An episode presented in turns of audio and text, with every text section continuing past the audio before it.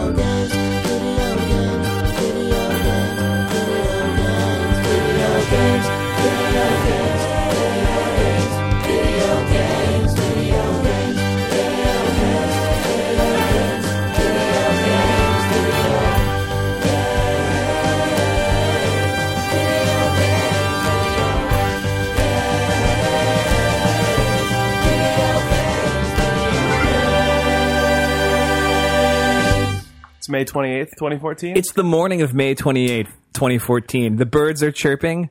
the headphones sun is are making singing. The sound of us. The headphones are hissing in Jake's little ears. And this is Idle Thumbs 160. I'm Chris Remo. I'm Jake Rodkin. And I'm Sean Vanaman. Hey guys. hey guys. Good morning. It's a morning cast. We never do this. No, this is our morning show. Honk honk. Woo! Oh, it's a regular episode. Oh, yeah, you just made it a regular episode. Yeah. It's our morning show. Baboo, fart sound. Uh, talk about whatever. Oh. Oh, no. Ugh, It's more of a reader mail. I got sent a tweet and I can't remember what the headline was. Yes, I can. And it's for this podcast. So no matter what happens between here and there, I predict that that tweet that I will read on the podcast, it's a link to an article, will bring us out of wherever we are and into an echelon of uh, a good one, a high one. But you want to save that moment. you wanna, We can we can open with it. Plot a log in middle for a while first, and then jump up to this to this new echelon of quality. Yeah, yeah. I almost said something really terrible. Um, at least after the mid roll. Uh, got you. You guys play any Watch Dogs? No. No. No, I'm It so sucks about this, about right? that It just game sucks. It sucks that a game has a year lead up, and then when it comes out, every single thing I read about it just makes me not want to play it, and No, not in the too. way that like a bad movie review does. Not in the way when a Yeah, it movie just just like tiresome. Like when right? a movie gets panned, you're like, oh, that's a bummer. Eh, maybe I'll still see it. Maybe there's something in there for me. And that usually is great. I actually love loving a panned film. Hmm. Like The Beach is a good example. Yeah. Like low tier Danny Boyle Danny Boyle, Boyle film, but I love that movie and I remember it just got shit when it came out. But then I watched it and I was like, "Oh, this movie's for me." And it doesn't feel that way with games because what comes out is not like any sort of qualitative Oh, right. So It's assessment not that it's like an interesting. well, it's not. what comes anyone, out is like, everyone. well, it's like you know this sort of GTA, blah blah blah. And you're going to do this, and you're going to run over people, and you're going to do this. Well, I think blah, blah, I think. Ollie said it well, and I mean it's not it's not it's it's it's not an original thought in that it applies to a million games, but he said Watch Dogs is not a bad game, except that there are 200 other games that exist that are exactly it. Right. Like it's made well, it probably has a couple, it has some interesting stuff in it, but like, yeah, Yeah, I but mean, like, what's the point, right? I think yeah, I think you saying the beach. Like you, you see it and you're like, that's the movie for me. Your Watch Dogs is not going to be the game for you because Watch Dogs isn't the game for any person. Well, it's the game for every person, That's- yeah. right? Yeah, It wants to be It's not. yeah. it's not the mm-hmm. game for a person. It's the game for every person, and therefore it just has everything that a video game has in Yeah, it. it's maybe we should all play Watch Dogs. And I mean, honestly, like it's not the game for every person, right? It's the game for every one of this like No, I mean- particular. I, know what you're saying, but Yeah, I mean, yeah, like you understand. th- that's the thing that actually makes it kind of tiresome, right?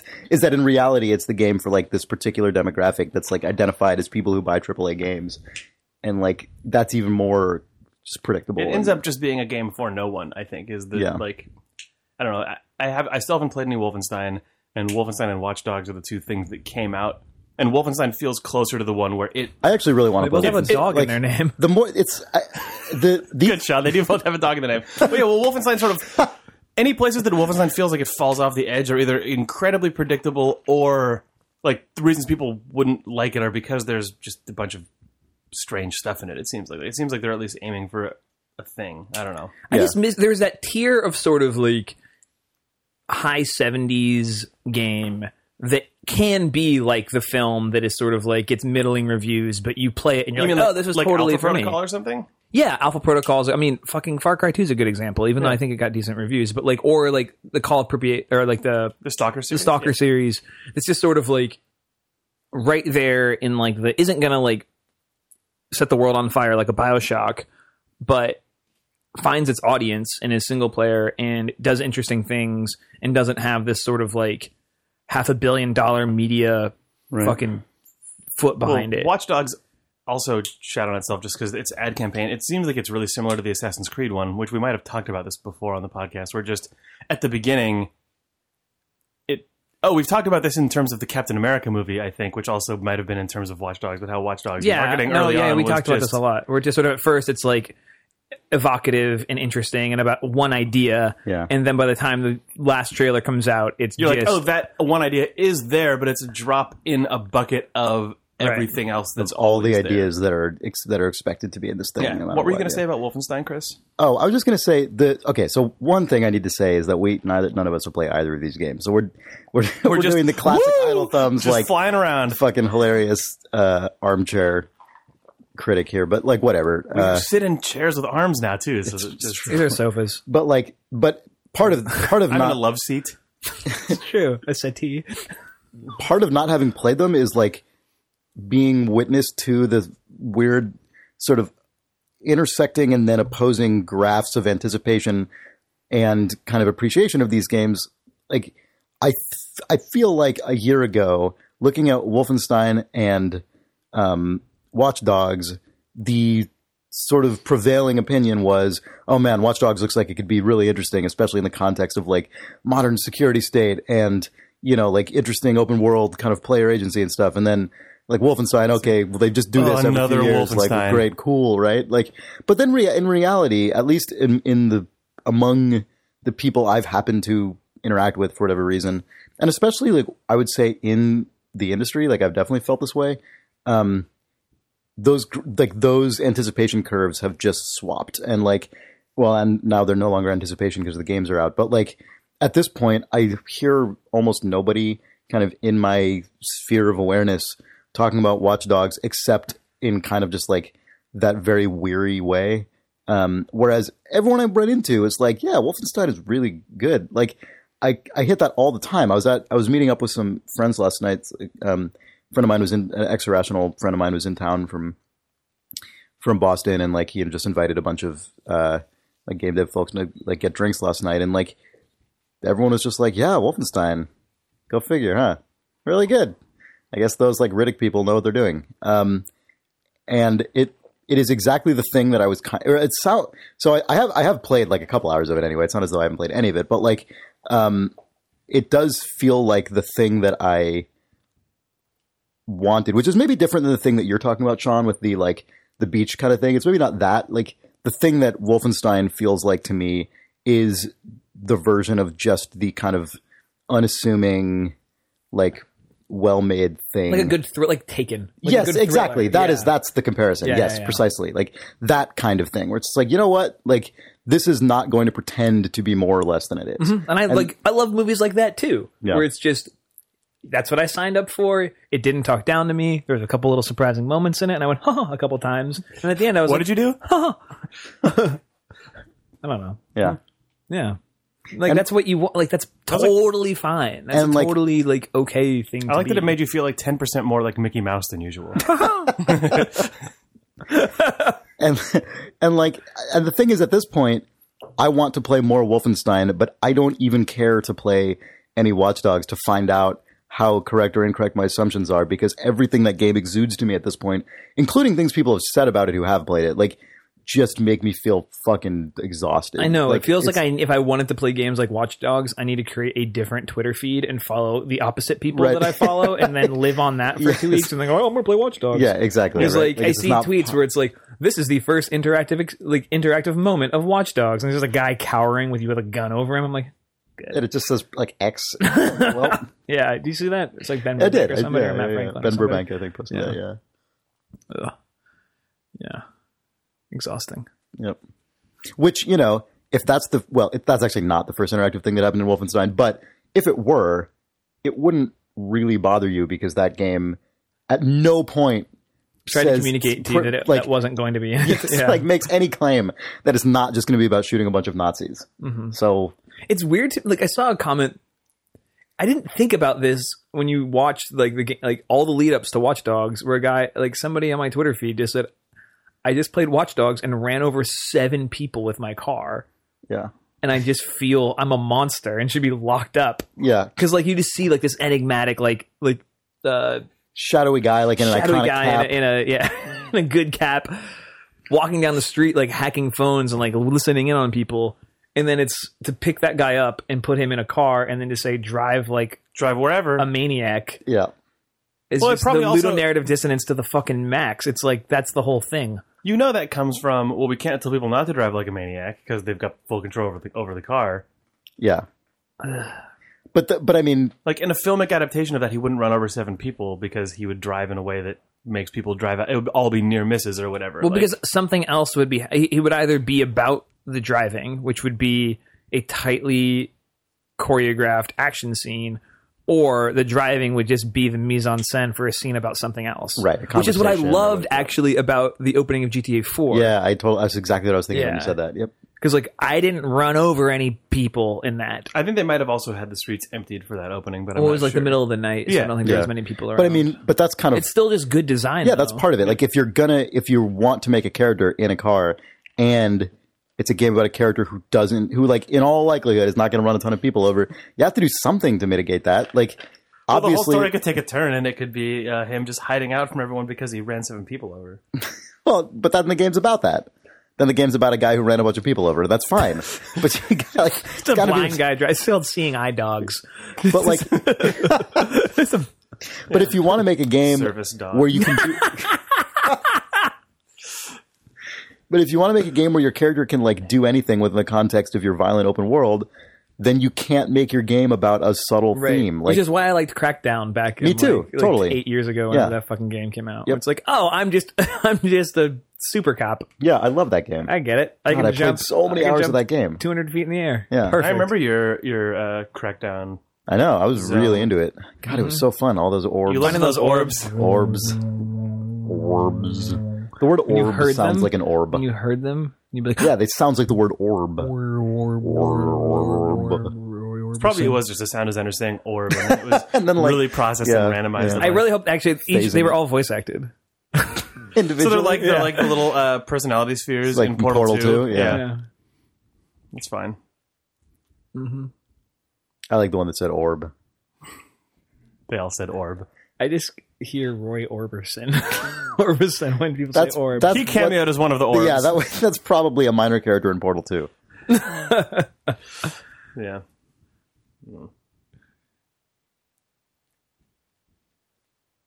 How about it's always great when these big games come out though, because I'm reminded of things like UPlay that exist. I'm like, oh yeah, that Oh yeah. Also, exists. apparently, another thing that's making me not enthusiastic to play Watch Dogs. Apparently, like a lot of people just can't play it because they can't log into UPlay. Oof. I had a yeah. I've only had the UPlay experience with uh, Far Cry 3 and Blood Dragon, and I went, all right, we're good. Yeah, I had it with uh, the Anno games as well. The Uplay experience. I would experience. love and to talk to somebody. I would love. I play that on Xbox. I would love to talk to someone at a corporate strategy level who can tell me why What the end game of UPlay you play, is? like why that Yeah. why those initiatives are so important. Yeah. If it's simply because we need to build this, we need to build the social foundation, or we need to build the infrastructure foundation to compete against Steam, like an Origin situation. Yeah, I wonder. Yeah, I wonder if at this but like, point I want to know like, like- why? Because like, think of the UPlay is not fucking cheap. They have way that's too many people on. massive the- in- they like, have so many fucking people on that infrastructure thing. They have to. Yeah. And ugh, and it's Or at least they did inefficient. it once. does it At least they mean- did it Everybody who works on it fucking hates it. Does it mean that 100% of PC DLC purchases go through Uplay instead of through Steam? They must not, right? I don't know. That's a they must. Oh, I don't know. Because that's a really good like question. that's why EA did Origin for sure, right? Is so that they don't lose the 30%. Well, they eventually took their shit off Steam, which Ubisoft I don't think could ever have the balls to do. Right, but does it work like games for Windows Live? Like I don't know enough about this. Where when you're playing a, a GFWL game like Bioshock Two and you wanted to buy Minerva's Den, you couldn't buy Minerva's Den off Steam. You hit like the, the Shift tab Yeah, yeah, yeah. games for Windows Yeah. equivalent, and then you I went think into the Uplay shitty is like that their as well. store. But Uplay also has like they double down It's on all this like, social shit like, and like unlock wallpapers and Yeah. spend these points to get this and shit like that. That feels like that might just be the pill they gave themselves internally to make it feel like it was cool and fun. So you can buy Watch Dogs DLC on Steam. I'm looking right now. You can buy the season pass for twenty bucks. Yeah. So at this point, is it just like momentum? Is the, is Uplay just like the flaming husk of a car that the guy still just has his foot on the gas pedal as it's just like on I don't know. fire It just going down the feels like freeway? it's like um Well, I I remember. don't know. It's like it's like having a pool in a rich neighborhood. You just kind of fucking have to You're, have well, one. you're, you're once you never you're well, it. and also once you do launch that, I remember. You eventually uh, got to move out of your house because you can't bring yourself to fire your pool staff because your pool will be yeah, shittier right, exactly. than your neighbor's pool. Yes, then. no, that's exactly it. Like I remember talking to Microsoft, to like Microsoft uh, game studios executives when they were uh, still pushing with games for Windows Live, and I remember even after the point where it was clear that there was little to no remaining goodwill for games for Windows Live, and nobody liked it, and it wasn't working very well. Every time I would meet with them, they would still say things like, "No, the next update gamers are really going to love this. We're really learned from everything, all the feedback we've been getting, and like this next version of Games for Windows Live. People did love the next version because it was closing it, so they were not wrong. They loved that. it has new- one key feature, non-existent. It does not exist. Yes, um, but like these, I, I feel like at that level, once these corporate strategy decisions are made, you can't change course without like just total catastrophe. You actually have to put yourself like if you are inside the Microsoft machine and you're like, my mission is going to be to take down games for Windows Live. right. Most of the odds are that you're going to be fired, but you probably have to actually put yourself into a like Robert Redford in Three Days of the Condor situation where you like go into the inner works of this thing to pop to like Yeah. you follow that fucking trail. Like, Yeah, because what are the? Because what that's are the, story of Watch Dogs actually. shut down You play Yes. I like that. That would sound like that would be totally brand appropriate alongside Assassin's Creed. I was, I was Right. going to say. Assassin's Creed Right, 4, it yeah. reveals that, that Watch God, Dogs what if all Creed are the Ubisoft same games take place in Oh, the same in- shared in universe? the, in the Ubiverse. In the- yeah, that's fine. oh See, man, no, here's the problem with this. Why is we- Uplay not called the Ubiverse? I don't know. But when Also, we, that reminds when we me- talked about all this stuff for Assassin's Creed 4, and we just started postulating all this dumb shit because in high concept stuff like this, the first idea that you have is the idea that someone else obviously has also had. People just told us that all that stuff that we predicted was basically in Assassin's Creed 4 in some form or another. So odds are high that someone Oh, yeah, is now rolling their eyes because the end of Watch Dogs actually reveals that it's in Assassin's Creed. Also, speaking of Ubiverse or things relating to that word, um, I I think maybe also Ben Burbank. I can't remember. Maybe it was Matt Franklin, but someone who we know posted a screenshot of being unable to play Watch Dogs because they couldn't log into uh, UPlay and they were stuck in what is just called like the UPlay Lounge, which is basically just a shitty window with just UPlay Lounge in a script font. Does it have a MIDI file associated with it? Well, it was a screenshot, so I don't know. But the thing that the thing that was hilarious to me is that underneath it, it had the um, little subhead "A Ubisoft Experience," and like the the usage of "a" rather than "an" was, I, I guess that's how they want you to say Ubisoft. They want you to say Ubisoft, no, yeah, Ubisoft. a Ubisoft because. Ubisoft But that's short for ubiquitous awkward. software. I know, but that's still, oh my god! Really? Yeah, I was at a I was at a Ubi press event once, and they're like, "Oh yeah, we're Ubisoft. Ubisoft, short for ubiquitous software." Da, da, da. Anyway, we're here to show you the new Prince of Persia.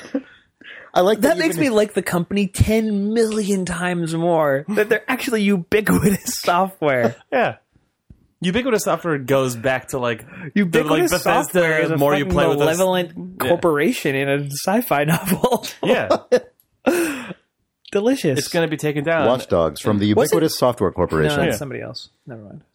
that's probably the grand scheme of the like Watchdogs, Assassin's Creed pyramid is that it is going to be about eventually the ubiquitous software corporation is, shows up at all of these different companies. That would be perfectly fine. One man tried generations ago. It cuts to the Prince of Persia fighting the like Grand Vizier who like he barely escapes and his son starts God, the Grand Vizier probably has that weird like circular weird Ubisoft logo at, Right. like engraved on his his staff. like yeah, Yeah. fucking Jan- opal or something. their operations reach to the That's darkest probably the, of that's Africa. probably the same symbol on the guy. like Pope staff Apple thing from Right. Assassin's Creed 2. Yeah, they've hired Dan Brown to manage their uh, cross synergy continuity and lore. Yeah. I'd, I'd probably be okay with this. If this if What's this is funny if is this like, were revealed it's- as a 20 year There's long no game, way. There's no way that it's like not an improvement.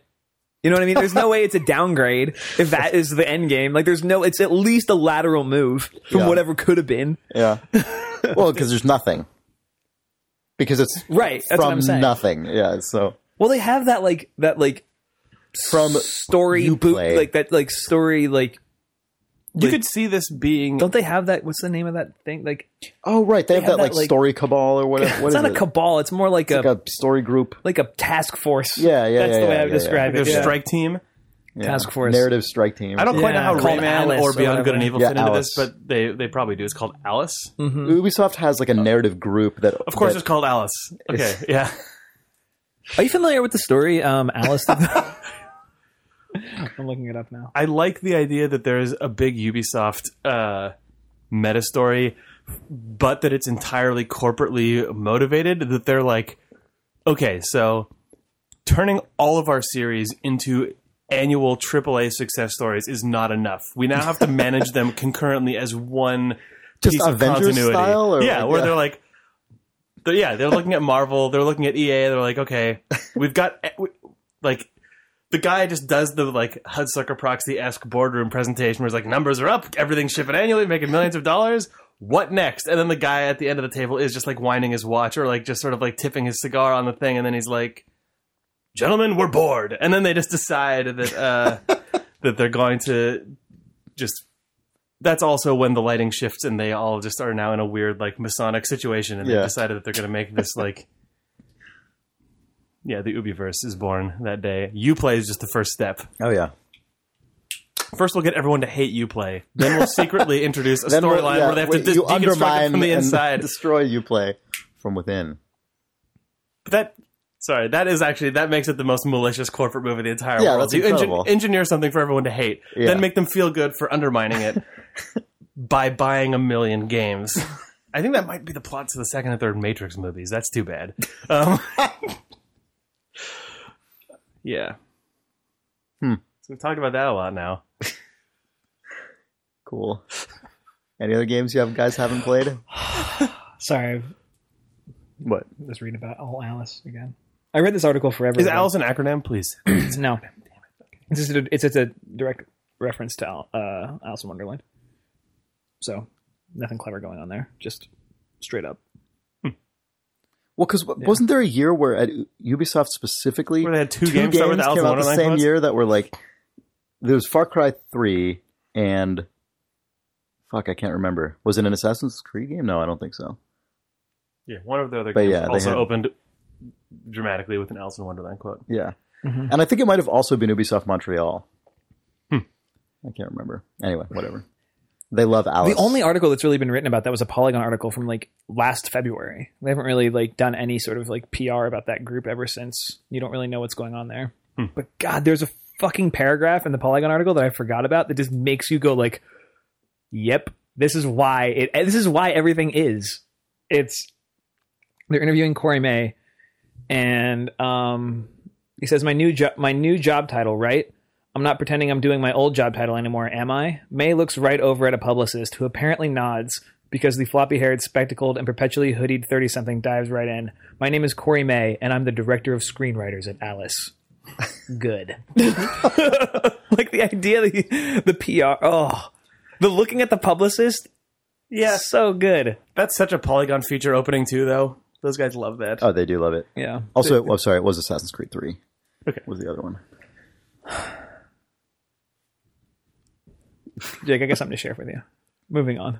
Wait, is, Oh, this, is it- is this this- the gold? Is it time?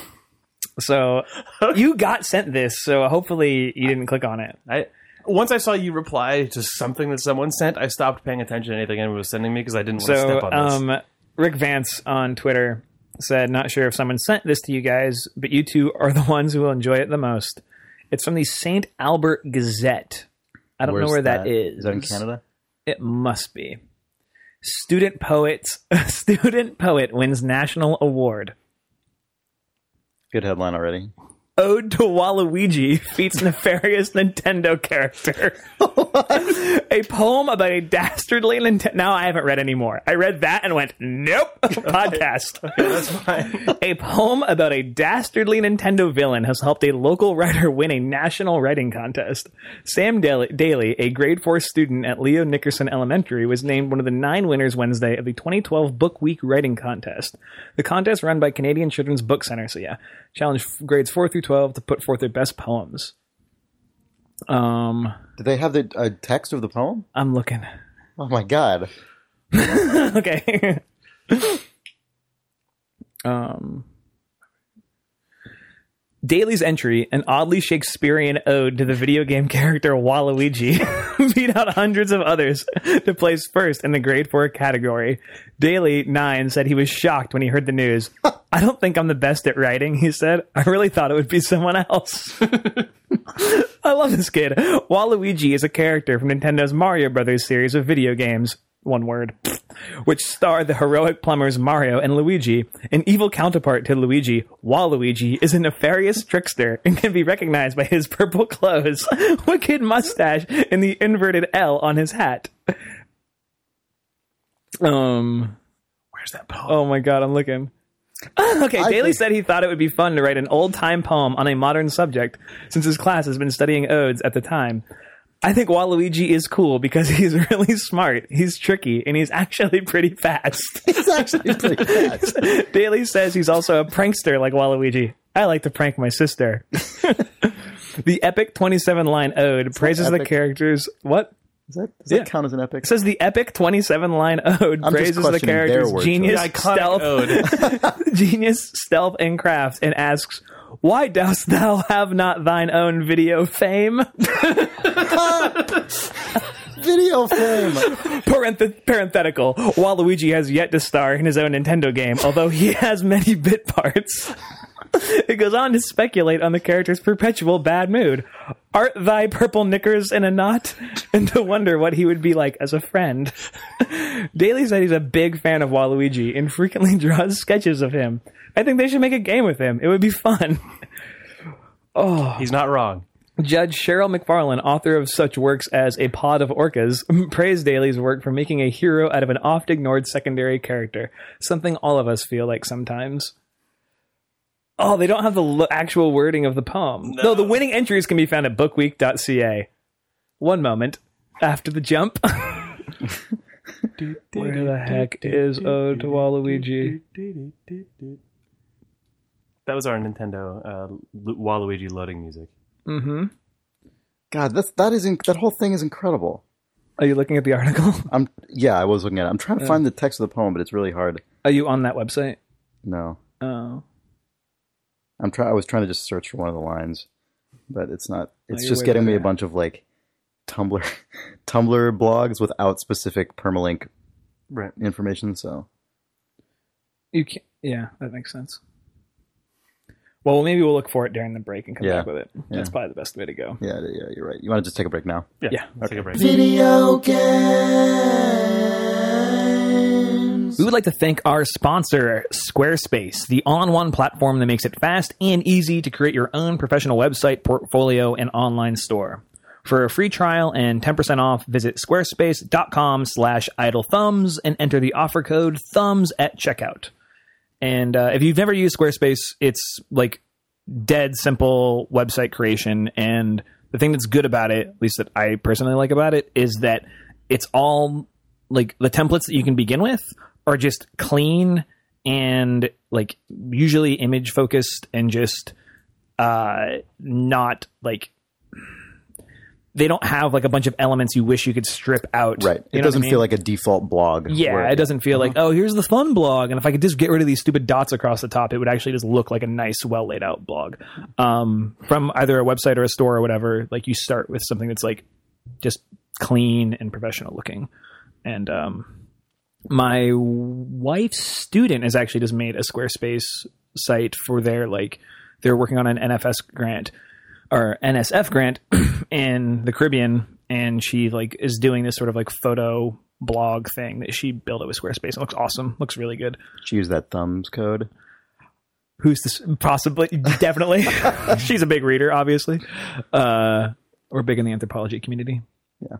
But uh, yeah, it's great. I've actually been meaning to use it because my dad has a business in Wyoming and he doesn't have a website, and I just want to make him like his like placard. Right. Just as like on the internet that just has his name and his contact info and stuff like that. So I've been meaning to do it. And You want to hang his virtual shingle? you can hang your virtual virtual shingle, which is probably already somebody's trademark for a But now company. it's copyright Squarespace Idle Thumbs podcast campaign. yeah. So check out Squarespace. It's um, if you've been meaning to get around to making a website, it's a great place to start. You can go to squarespace.com/slash idle thumbs. Use the offer code thumbs at checkout for ten percent off, and you get a free trial. Doesn't on. Squarespace also offer domains as part of in? in Yeah, yeah, all of that. So you don't have to have like it won't be like somebody's cool website.squarespace.com. It'll just be your URL. It'll be yourcoolsite.com. Exactly. Oh, probably It's the only website taken. they offer. Maybe dot like. Someone already got it. Also, lords.management exists now, but that's a different. that's off topic. Video games. And then um, we'd also like to thank our sponsor, Hulu Plus. I, I always look to you to do Hulu Plus because you're That a was big a really Hulu good like Plus. appendation of a plus. Hulu. Plus! Oh, it's not just Hulu. It's better. Yeah. So you know what Hulu Plus is. You know what Hulu is because you have the internet and you're a person who is media savvy because you're listening to this podcast. Yeah. Yeah. You probably like watching The Daily Show or every Criterion Collection movie. Also, The, all the Criterion Collection movies is the thing you always mention to me, and I go forget every time. Whoa! And then I forget. Yeah, yeah. But you shouldn't. You should watch them. What's up, Chris? I was just going to say Hulu also has like been doing interesting things with content funding over the last couple of years. Like they um, uh, have entered into agreements with organizations like uh, the BBC and I think other um, British uh, television networks like Channel Four, um, and have actually like co-produced several um, kind of noteworthy British television series over the last few years, which has been really interesting. If you like uh, British television, especially British comedy. Um, like I've mentioned um, in the past, uh, The Thick of It, which is like one of my all-time favorite TV shows, and Hulu actually co-produced season four of that show, uh, or series four, I guess. Um, uh, yeah, but they've uh, they've done they've that they've done the same thing with other British shows like um, Rev and Fresh Meat and Pram Face and stuff. Like just a bunch of British shows that um, Hulu, like I guess, determined like we think there would be an audience for this on kind of among American uh, television internet viewers and Dorcos. Yep, and it's been like it's cool. Like I think it's a cool way for them to like offer additional content that you can't find on like Netflix or Amazon or whatever. Yeah. And you can try it out at huluplus.com slash thumbs and you get two weeks free, which is twice the normal time you would normally get free. Yep. huluplus.com slash thumbs. Thanks, guys. Thank you. You're Thank welcome. you. Oh, I was thinking Hulu. Well, I'm the one saying you're welcome. Oh, I just think that you're very welcome. You're a welcome presence in my life, Jake. thanks, Hulu. Are we back? No. How about now? No. Hmm? Yeah. Okay. Yeah, I'm back. Okay. Yeah, okay. Want to do some reader mail? Oh wait, no, got to read that poem.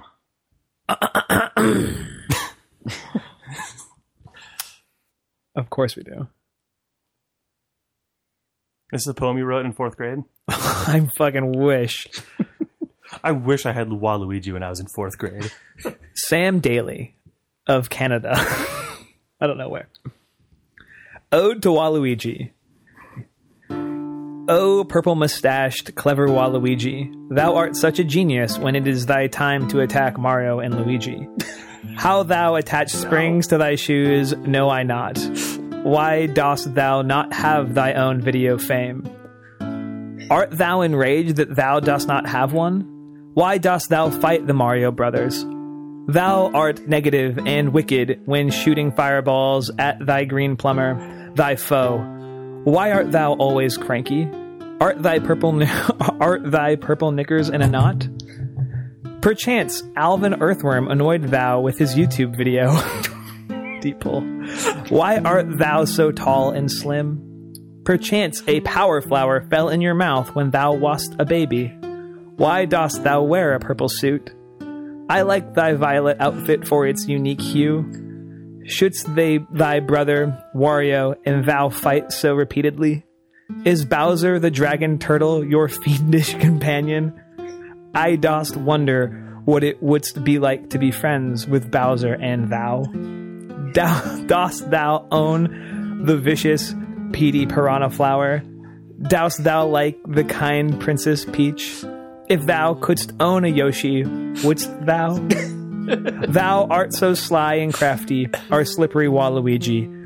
Dost thou fight Gino the Explorer dangerously? Why art thou not in Super Smash Brothers Brawl? Perchance thou art sad for being excluded from that rough game. Why art thou so nimble when thou escape the police? Thy symbol is an upside down L. Oh, thou art sneaky, secretive, and tricky, mine own Waluigi. Oh my god. Okay, I I retract my previous statement. Grade four. That's, that's definitely epic. Grade four. I don't know why I Nine or 10 years old. Why art thou not in Super Smash That's Brothers such Brawl? a good question. That's everyone's number one question. It's got Mario, it's got Luigi, it's got Wario. What the fuck? That's Perchance thou everyone's art number sad. one question. Also, number That's one read in, party that's, star. read, that's everyone's number one. The question, whatever. It's read in any of those voices. I'm sad that it didn't make reference to his status uh, in the Party Star rankings, or, or whether or not he's going to win. But that's okay. I think we all know he's going to win. I think he has won. Waluigi ascended. that's Yeah, true. that's no ode to Mario. That's no ode to Luigi. Not It's even so- an ode to Wario, man. That YouTube deep pull is weird. Also, What was is- that? No one. Knows. I don't know. We'll Google it. Anyway, The youths know. The Canadian youths. yeah, you have to understand that kid is 20 years younger than us. Man. Kid won a national poetry competition. hey, man. I think it's fair to say that Waluigi also won that poetry competition in spirit. Yeah. In the photo of him accepting the award, somewhere on Tumblr, there's a little like Jedi ghost Waluigi hat- standing yeah, behind yeah, him with uh-huh. his hand on his shoulder, also winning that award. when Nintendo announces the year of Waluigi, they better fly that kid to fucking Japan and put him on Him stage. just in a huge full baseball arena. but floating above the arena in like a Waluigi like like balloon, like a hot air balloon with a Waluigi head. Yeah. Yeah. Well, Just that poem with the huge stadium reverb and yeah. Kid goes up to the microphone. Konnichiwa. Clears his little voice. Yeah. An ode Waluigi. to Wa- Lu- Luigi.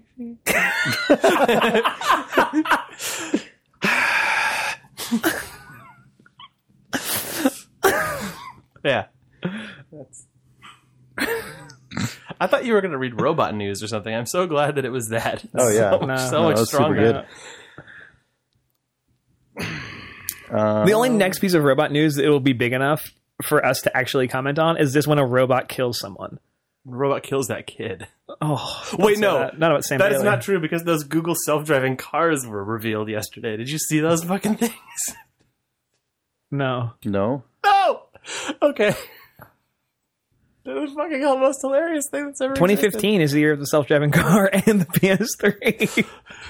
What's really powering these things, Google? You open the the hood and there's just like literally like a eight foot by six foot block of PS3s. They've got all the old ones, all the old ones that could boot Linux. Um, Google announced that they have a new version of their self-driving car, and their big thing, they're like, "Well, okay, so uh, our previous self-driving cars and uh, what we've committed to forever is the idea that there's still a steering wheel and a pedal so that a human can take over in the case of an emergency. It turns out that's really hard to engineer. So our next version doesn't have those and the car can just drive itself exclusively, but there is a little red button in the dash that will make it stop. So basically, your question from two weeks ago: How fa- do you think we'll see cars without steering wheels in them? Yes, done. You'll- yeah, you'll see them two happening now, fucking yeah. weeks.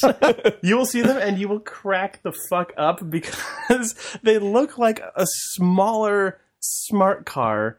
Like Smaller. they look smaller than a smart car, but they also just have they. You know how some cars look like they have a face on the A front lot of of cars.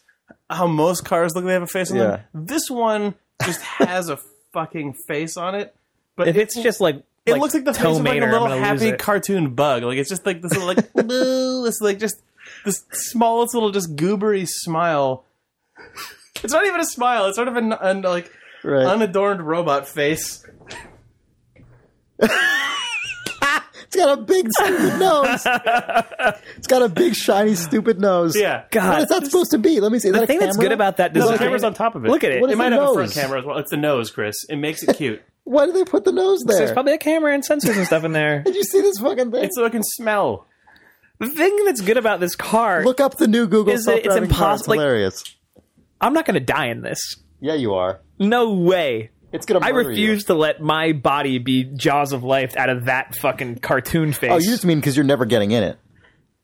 I either mean it's impo- it's like um so you know okay I don't really like to fly Yeah. but I fly Virgin America a lot Yep. and it, San Francisco is the Virgin America hub and they have a plane that commemorates the World Series win from a couple years ago Right, that with has. Brian Wilson's beard Yeah, yeah, who was yeah. the pitcher who Yep. was the closing pitcher at the time on the plane and I hate to fly because I always just assume I'm gonna die in a plane crash like I'm almost 100% certain of it so, I'll let that sit for a second. But I love flying on the beard plane. I love it because I'm like, this is never gonna crash. like it's just too, It's too fucking ridiculous. funny. It's too Yeah, yeah, ridiculous yeah, yeah. of like the beard just on on fire in a fucking Oh, so field. you're saying that this car is not just it's not Like, I can't die in because that you thing. imagine the director like cross cutting to like the semi driving down the road at a million You're miles an hour the then, the, then the, doesn't have enough of a sense of humor. exactly Right. right. It's- God would never let it happen. the story where the driver of the truck is staring down that little like robot face as he runs into it just is not that can't no, it's impossible. it would swerve or something at the last second, and it would be like, "Oh, saved again by the." as the little robot in your car goes whew Phew, that was a close one. Let's get ice cream. yeah, it's the exact same thing. It doesn't frighten me because I'm like, oh yeah, it's like getting on the beard plane. what's probably going to happen is there's going to be a couple hundred of these replacing like ubers or something I thought you were going to say a couple hundred of these in a massive pile up. oh no yeah but then they would also go no and just like sort of just The like, one thing bumper that car does, into each that other does freak me out friend- about them is, I mean, I don't know enough about them. I would but wanna play my- chicken against them. My friend built a drone that um, has like a bunch of like a bunch of computers making it flyable, and we flew it and it was awesome. It's just a quadcopter drone, but it has a GPS sort of stabilization thing, so like you can like put it up in the air and it'll just like kick it. It'll just it won't it'll adjust to wind. It knows exactly where it is on the earth, and uh, it's makes it actually like very easy to fly, like in a very like minute way because it has its own stabilization. It goes, I know exactly where I am on the earth, and I'm not going to move from this spot. I'm this Right. high up, and this is where I am.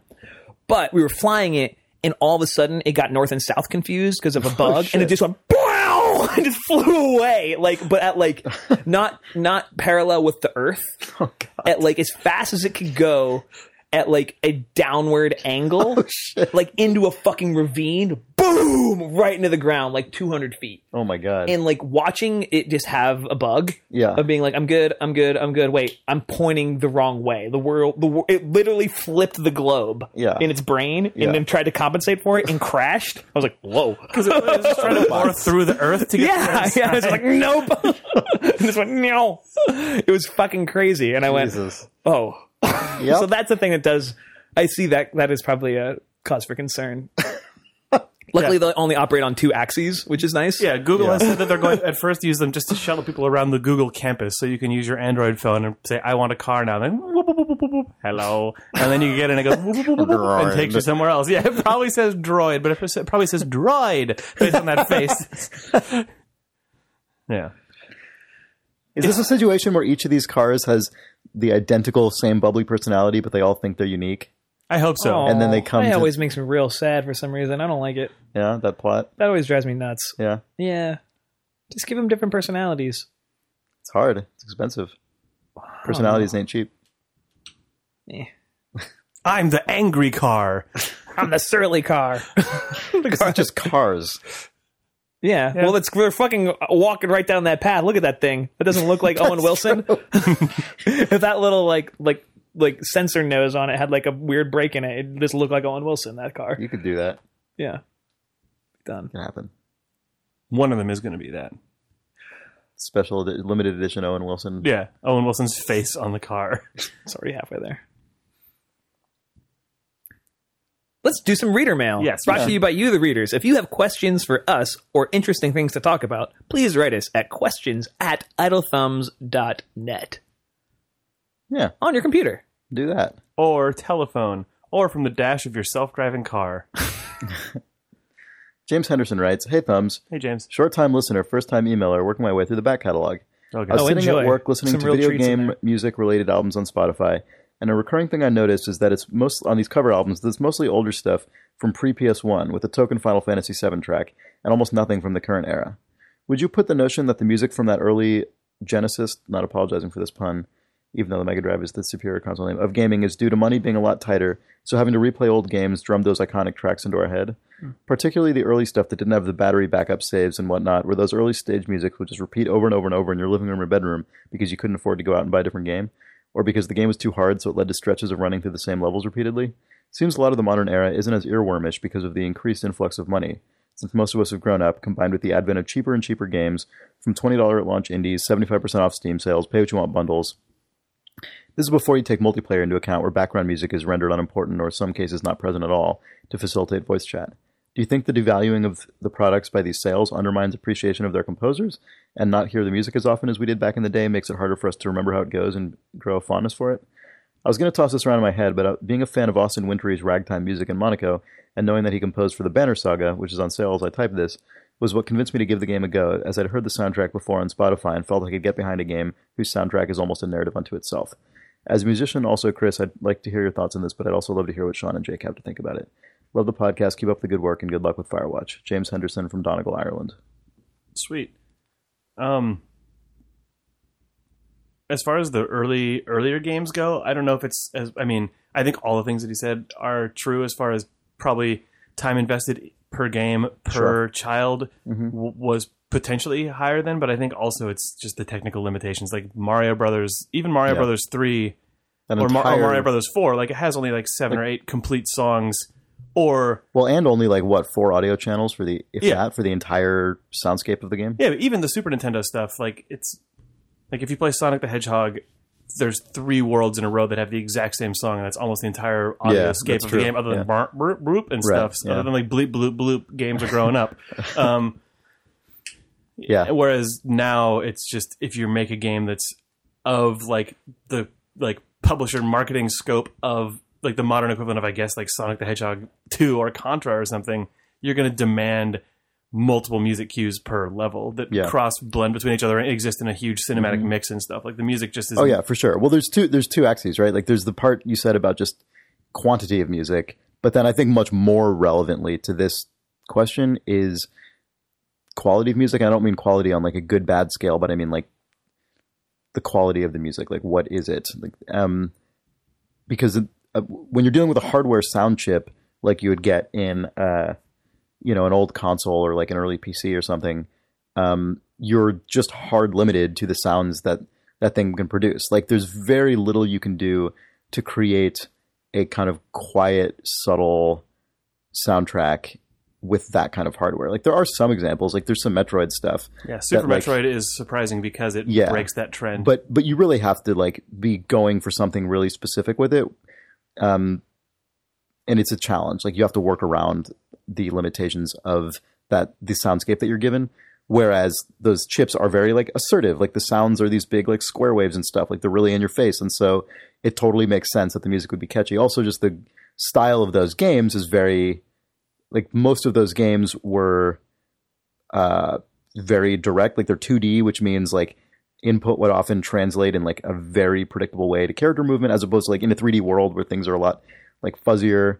Um, and I these games I feel like just invite that kind of like very direct, assertive kind of musical and visual style most of the time. Right? Obviously, there's exceptions to this, but like I feel like those things go hand in hand.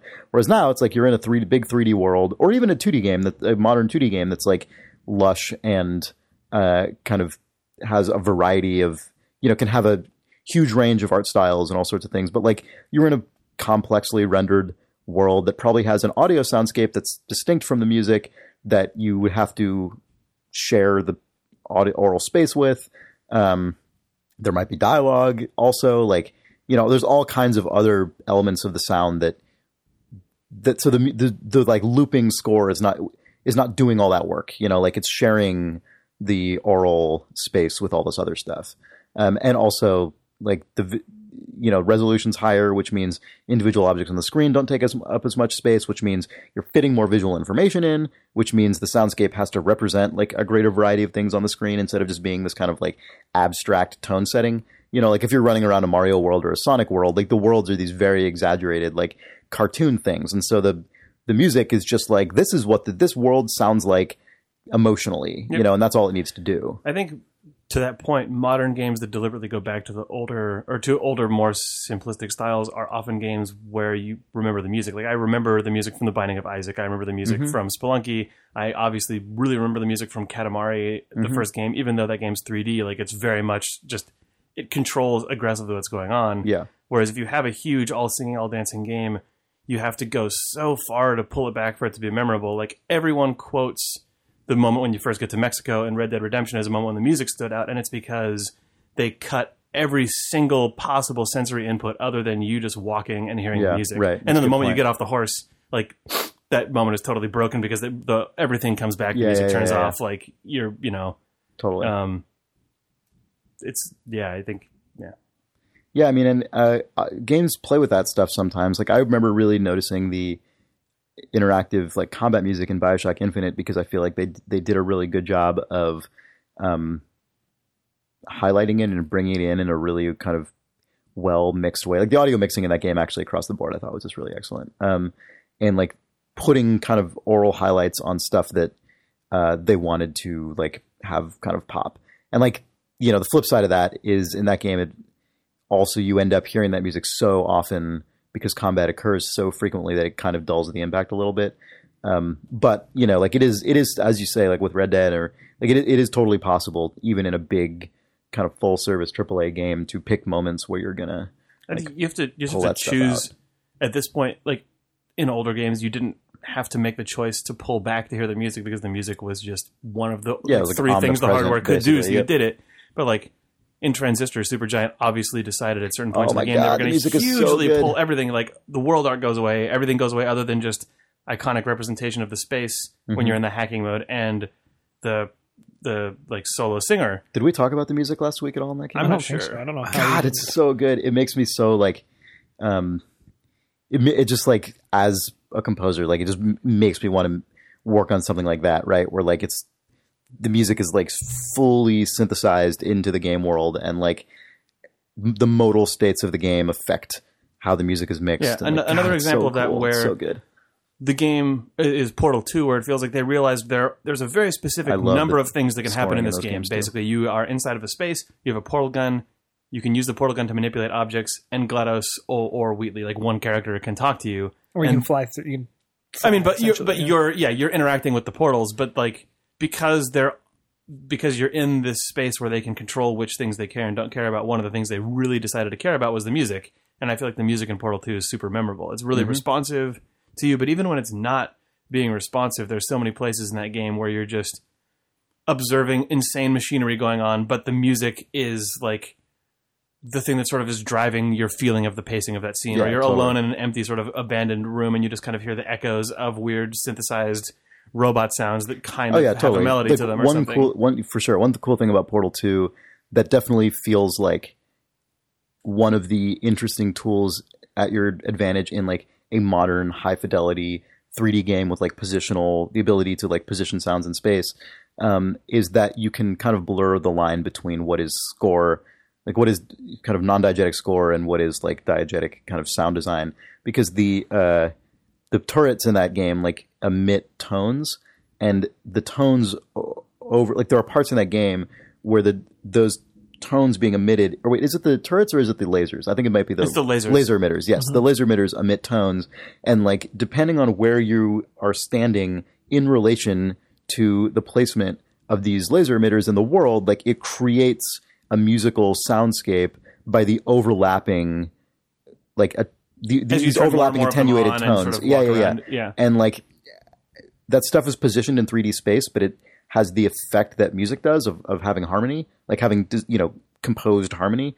Um, it's a really cool combination of like two audio concepts that feels really at home in that world because it, it is so synthetic and you know constructed and I like how, like, I mean, Transistor has music that's interactive because of your Mhm. core gameplay actions over the over the course of it. But I liked that they went as far as giving you the trigger that you can press love that, deliberately. Oh, that was so good. you, can just- press a button in Transistor that a spotlight comes down on your character who's a, you just kind of who's a sing nightclub singer, and yeah, she'll just start singing a, a melody line over the top of whatever music is playing, but everything literally falls away except for the music and your character in those Yeah. moments, and it's fucking crazy. it's so good. It, as Like- far as I can tell, that has no other like gameplay it, function. it means nothing mechanically, but it was just sort of like But if you've been great- enjoying the way that all these things go Yeah. over the course of the game, you can just do it whenever you want by hitting Mhm. a button, and it's yeah, I love it. Ugh. good music in that game. Amazing. Yep, Cool. cool. Thank you Um, for I don't know that if we question. answered in. that person's question or not. But that's I don't know. We talked about it and other stuff. Um, Michael de Selencourt writes, "Hey thumbs, Vlambeer is Dutch and means flame bear. Vlam is pronounced close to flam, and beer is pronounced bear, so it's pronounced flam bear, which is easy to remember since it means flame bear. Love the show, longtime fan, Mike. Can we just call them Flame Bear from now on? I think that's fine with me. more like Flam Bear. It is. It is more like that. Um, let's see. Um, I guess that makes sense given their logo is a bear that's on fire. Oh yeah, I always forget that. Um, How could you forget now? I can't now. Uh, Tegan Robichaux writes, I don't usually read emails. Okay, well, she didn't write this part. I'm editorializing. I don't usually read emails like this, but I thought this was particularly well done. Dear Chris, you're so dreamy. Tegan Robichaux writes, Dear Chris, Nick, Jake, Sean, this letter is a haiku. Please say the wizard. Thought that was good. It was good. I approved of it. Yeah, that was nice. Thanks, Tegan. Um, what else do we have here? Um, Anthony Rogers says merch idea hats. I think an official Idle Thumbs iconic cap would be tremendous. You guys did ask for merch ideas. What would even what would the Think about it. what would the Idle Thumbs Yeah. iconic cap be? I don't know. Probably just like a blue baseball cap. The hard thing about Idle Thumbs merch is I selfishly am always like, what would I want to wear? You don't wear That's a Nick good Breckon's iconic draft. cap. That's a good like first instinct though. Yeah, and I'm always like, uh, look kind of like a like a LA Dodgers hat. but what if it was that without the LA on it? license the LA. God, we should just somehow get an MLB. Like, Sean Just iconic cap. We just Dodgers buy, we just we just buy some wholesale Dodgers hats and sell them from our store. I think we have to be like a registered MLB. They're a fucking situation. So many stores like sell the guy, baseball the, like the like shitty kiosk at like on Fourth Avenue, in New York. Is the those are knockoffs. Those are Oh. yeah. Those are those are. I thought there were just resellers who could sell to stores like that. We'll see. We got to look into this so we could sell Sean Vanaman's iconic cap. Jake Rodkin's iconic iconic cap already exists. It's nothing. Oh really? It's skin cancer. Oh my god! Jesus. Jesus, Mary and Joseph. Eh. If you're bald, and you I walk can't talk about outside hats with you Why? because I've loaned you one too many hats in my life. My, yeah, Sean Vanaman's true iconic hat I lost, and it was a nice, Oh. nice wacky Wyoming hat. This old man. Oh, no. My, when I was a senior in high school, this like old guy around town used to come into the store that I worked in. Was like, "Hey, I got this hat, and I thought you'd like it." And it's an amazing. it's like goldenrod yellow with brown stripes, Oh, I remember and this. it has the steamboat, the bucking bronco on the top of it, and it's this um, and it says Cody in this '80s Yeah. font across the front. And it was just the greatest hat ever. And then Jake was going, I wore it out to uh, Point Reyes one day. Then I lost it on the way to the parking lot. oh no! yeah, and it's gone forever. I was so sad. Oh, Wait, I think sometimes I, was with like Google day. image search looking for that hat to just be like, oh, does it know. exist? I've looked all over the place to try and buy you one. no, they don't exist. it, it was like At this point, clearly a- like sold at like a gift shop in the 80s in Yeah, town. someone Right, yeah, in yeah, in that state manufactured them, sold them in that store. The end. It did not go anywhere else. Yeah. I look every now and then, about once a year. I look for that hat Well, you should go up find to the- Point Reyes. I should at and- least find No. the photo Oh. of- on the internet. I should Oh, at least oh. find the photo of you wearing it so I can. I think I was with you that day. Yeah. Uh, Yeah.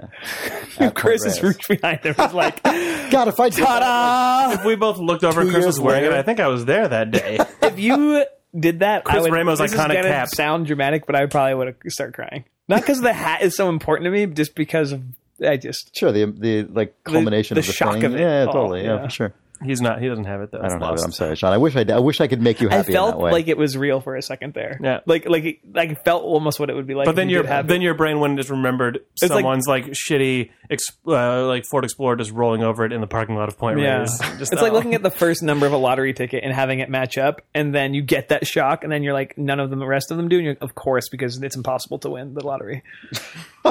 Duh. And then you feel stupid for letting yourself have that little like yeah, chemical spurt. yeah, yeah, yeah. Anyway, On that note, see you guys next week for Idle Thumbs 161. stay tuned if you want to get spoiled on Mad Men, whatever the episode seven, Seven. Yeah. season seven. because we can't we're, not talk about we're Mad Men on this fucking podcast. shitty and can't stop ourselves. Just I got Just zero skip negative rest if you comments last care. time we talked about Mad Men. we got, And a, I we got a couple. There are a couple it's- groans. When's that going to become its own spin-off podcast? A seven-episode miniseries discussing the final seven episodes of Mad Men. Oh, speaking of which, um, Oh, yeah, maybe book- tomorrow. You want to do the book club? It's still Sure. May. There's Yeah. still time. I got to do it tomorrow because I'm out Friday. Okay, I'll do it tomorrow. Sun right. also rises. All right. Goodbye. Goodbye forever. Until we talk about Mad Men in three seconds. Fucking Mad Men.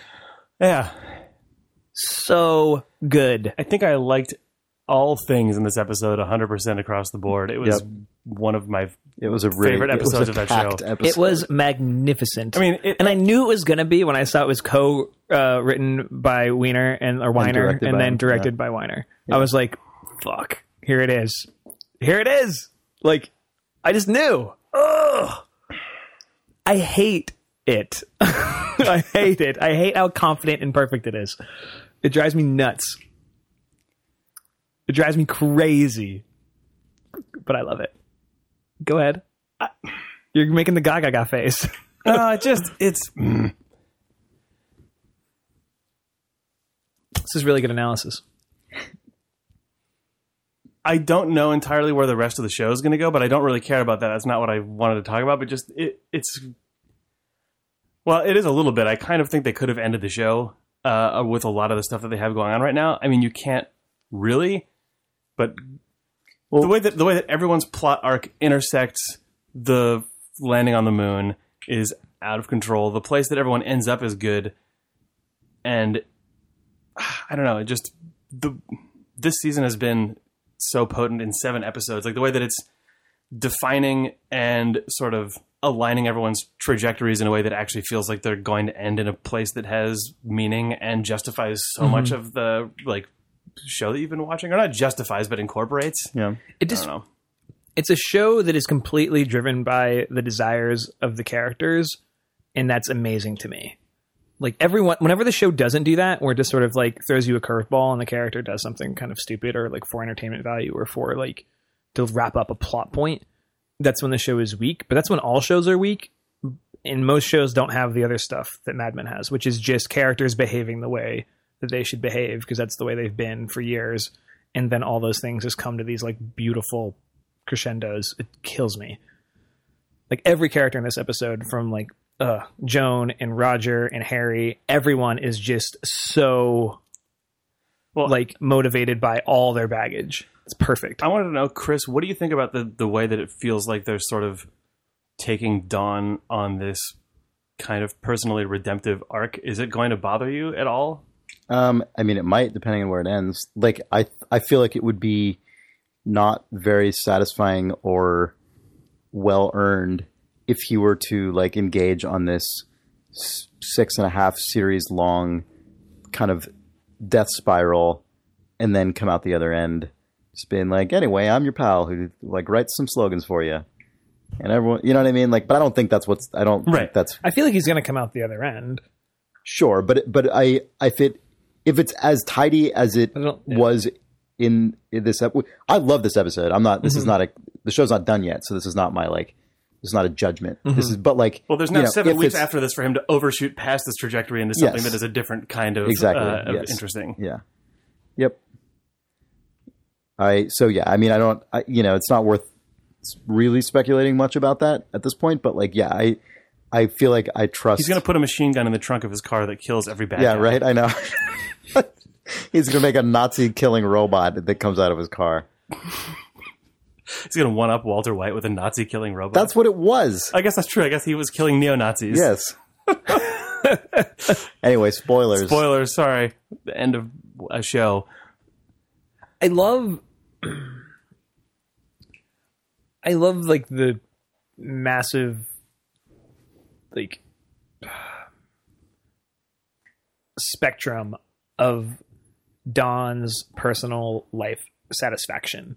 Like how confident in sort of like knowing he is about what he wants in a second and then how utterly lost he is Yeah. as well. Right, And which I think is how- it so much. And I think that's how humans are generally. He's just such a like he just as a person occupies so much of the space in a room that it's like that has an outsized effect on the people around him. You know what I mean? But I think that's how people are, right? I think mm-hmm. people have moments of really significant self-awareness and especially awareness of what's going on with others like right that's often easier than knowing what's going on inside ourselves like truly but he but like his lapses in that are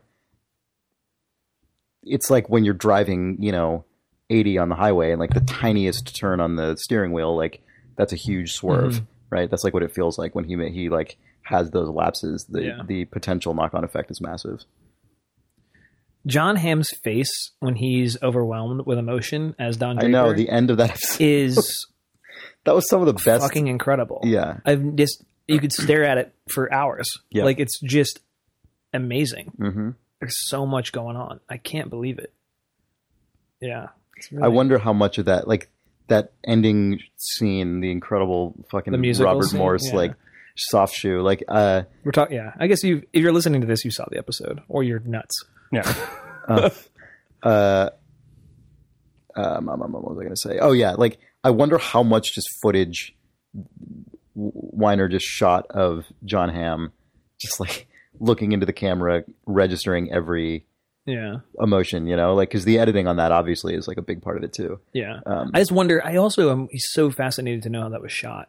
yeah, Like because Like you mean like was he watching that performance? yeah, yeah. But because that the performance, performance- was so That performance on stage could not be anywhere nearly as magical as it is in the film. Yeah, because for there's sure. just everyone's feet are clomping around the There's floor of that synchronized thing has got to just be hollow yeah. and on Yeah, shitty yeah, yeah. springs and stuff. Like there's no way that like that's such a like the whole world just drops away for Don Yeah. Draper, but you know that it was like. And, uh, You're welcome, uh, reader. Like that's, You're you know, fucking welcome, like, reader. That's I imagine the actual like. well. I mean, in-camera acting is acting, but like I just Yeah. wonder how they actually shot it. yeah. yeah. they did they dropped they made like reality they altered reality twice in this episode and i thought both times one was subtle and ama- and like i thought was just fucking outstanding What are you talking about? is when right before peggy delivers the burger chef pitch it starts really high in the room staring at sort of like the drop ceiling. And um drop ceilings are also featured twice in this episode which is fucking weird. Um and the camera comes slowly down and there's sort of like this like really low silence like this sort of like bassy Mm. like room tone. And then as the back of peggy's head comes into focus the first thing the, the noise that disrupts that is her coughing. She goes like and turns her head and coughs and then the camera slowly pans across all these white guys like in slow motion Oh yeah, that was a fantastic moment. and then the sound comes rushing in as they cut back to Peggy and she starts. And I thought like that it's interesting in this show when the directing jumps into other characters' heads. You kind of get used to it with Don a little bit, whether Yeah. it's he's imagining something or he has fla- like Mhm. the only time they ever really like or flashbacks or whatever have all been through Don's perspective. But yeah, and then also the Robert Morse is that the Mm-hmm. actor. His performance for that last musical scene, section, not just the singing and dancing, whatever, was just impeccable. No, I As far as, he a, says as, far as a Don- write off of a show goes, his When off camera you hear him say "Don, my boy," yeah. Yep. it was so disruptive. It was Yep. so like it was perfect. I loved it. Pitch perfect. Every single thing. Mhm. Lovely. the thing in this episode that actually struck me the most that actually like uh it was hard for me to watch was Sally Draper during the moon landing Oh, that was great. I thought. where she just bites off that guy's attitude because she's like because she's into him. Oh, you mean where where he's like yeah, twenty five billion just dollars. it's just a waste. And then she the first ta- thing she says on the phone, like she's like, so yeah. excited about it. Yeah. Her dad calls her to like share this moment with her, and then she just recapitulates the thing that the boy that she likes says. Like she's trying his identity on for Right. size. Yep. Realizes that it doesn't fit. Yeah. Well, because Don tells her it doesn't fit. Too. But I mean, it's it's not just because he says that. I mean, I think the words come out of her mouth, Yeah. I think as soon as she says and it, like she realizes I mean, what no, she's doing. No matter, or even if it's it's not that he said he doesn't. Don says, "You don't really think that, do you?" And she goes, "Well, whatever." And Yeah. he says, "Don't be cynical." And then she's sort of. I don't think she learns the lesson because she's told by her dad. I think she learns the lesson because that conversation is just insane and unlike anything she's ever had with her father. And I feel like I don't know. It felt to me like at the end of that moment, like she was like that's. I don't know. It hit me because of like. I don't know if I want to actually tell the story on the podcast, but there was a thing that I was going to share that is that I can't now that we're on mic. Um, but it's okay. That like man, that moment fucking crushed me. Of just a turning point in your life that you behaved in a way that was you can't take it back. You can't get that moment back. The moon landing for Sally Draper is now just that time that I said a fucking shitty thing. It's not though, because she also goes outside, right and kisses that- the dork and looks in the. That was looks, her like- not knowing what to do and sort of like I don't know though. I think it's her like like figuring like learning, getting to know herself, and Yeah. like inflicting her. Oh, like, oh no, I think I think I thought that moment, that whole scene was really good because Sally's story has felt like it's getting more and more real as she gets older, but it's felt like she's kind of been treated like her arcs are often um, more sort of like iconic or stylized. Like she is the kid who's going through the things that kids at this Yeah. time went through. But that whole moon landing story, I think, is a really real way, like a really real depiction of how kids actually grow up, where you sort of do a thing like like trying on who, you- who different totally. different Yeah, identities, yeah, of finding who you are, and then doing I mean, tiny things like that that you regret that just stick in your brain, yeah. and then and well, then the second half of that scene is still that. I mean, Yeah, it's, yeah, like, I it's know. a continuation of that for sure. yeah, it's uh, it was good. Yeah. God, I- I mean, also kind of heartbreak. Like the very end of that scene where she like lights the cigarette and standing there was kind of heartbreaking. Yeah. because you're like, well, there she is being her mom and her dad. Like, Yep. oof. I mean, she'll probably be okay, but like that that as a moment, That's sort like- of like the whole thing about the show, though, right? Is like everybody will like generally be okay, Yeah. right? Like, yeah. It's a fundamentally, I think, but fulfillment like, is humane, different, humane right? show. yeah, like Yeah. it's like will they like?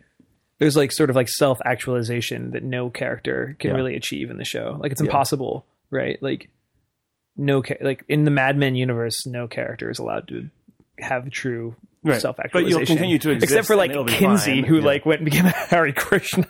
you Right. know, like yeah, it's always you know, and I think that's really amazing that that's sort of like this through line through the whole thing. I just love this episode so much because it was about cynicism and hope, and it was about like optimism and moving in the future and change, and for sure. it was awesome. I love it. Yeah. Thanks for joining us. yeah. Can you just find some shitty loot music?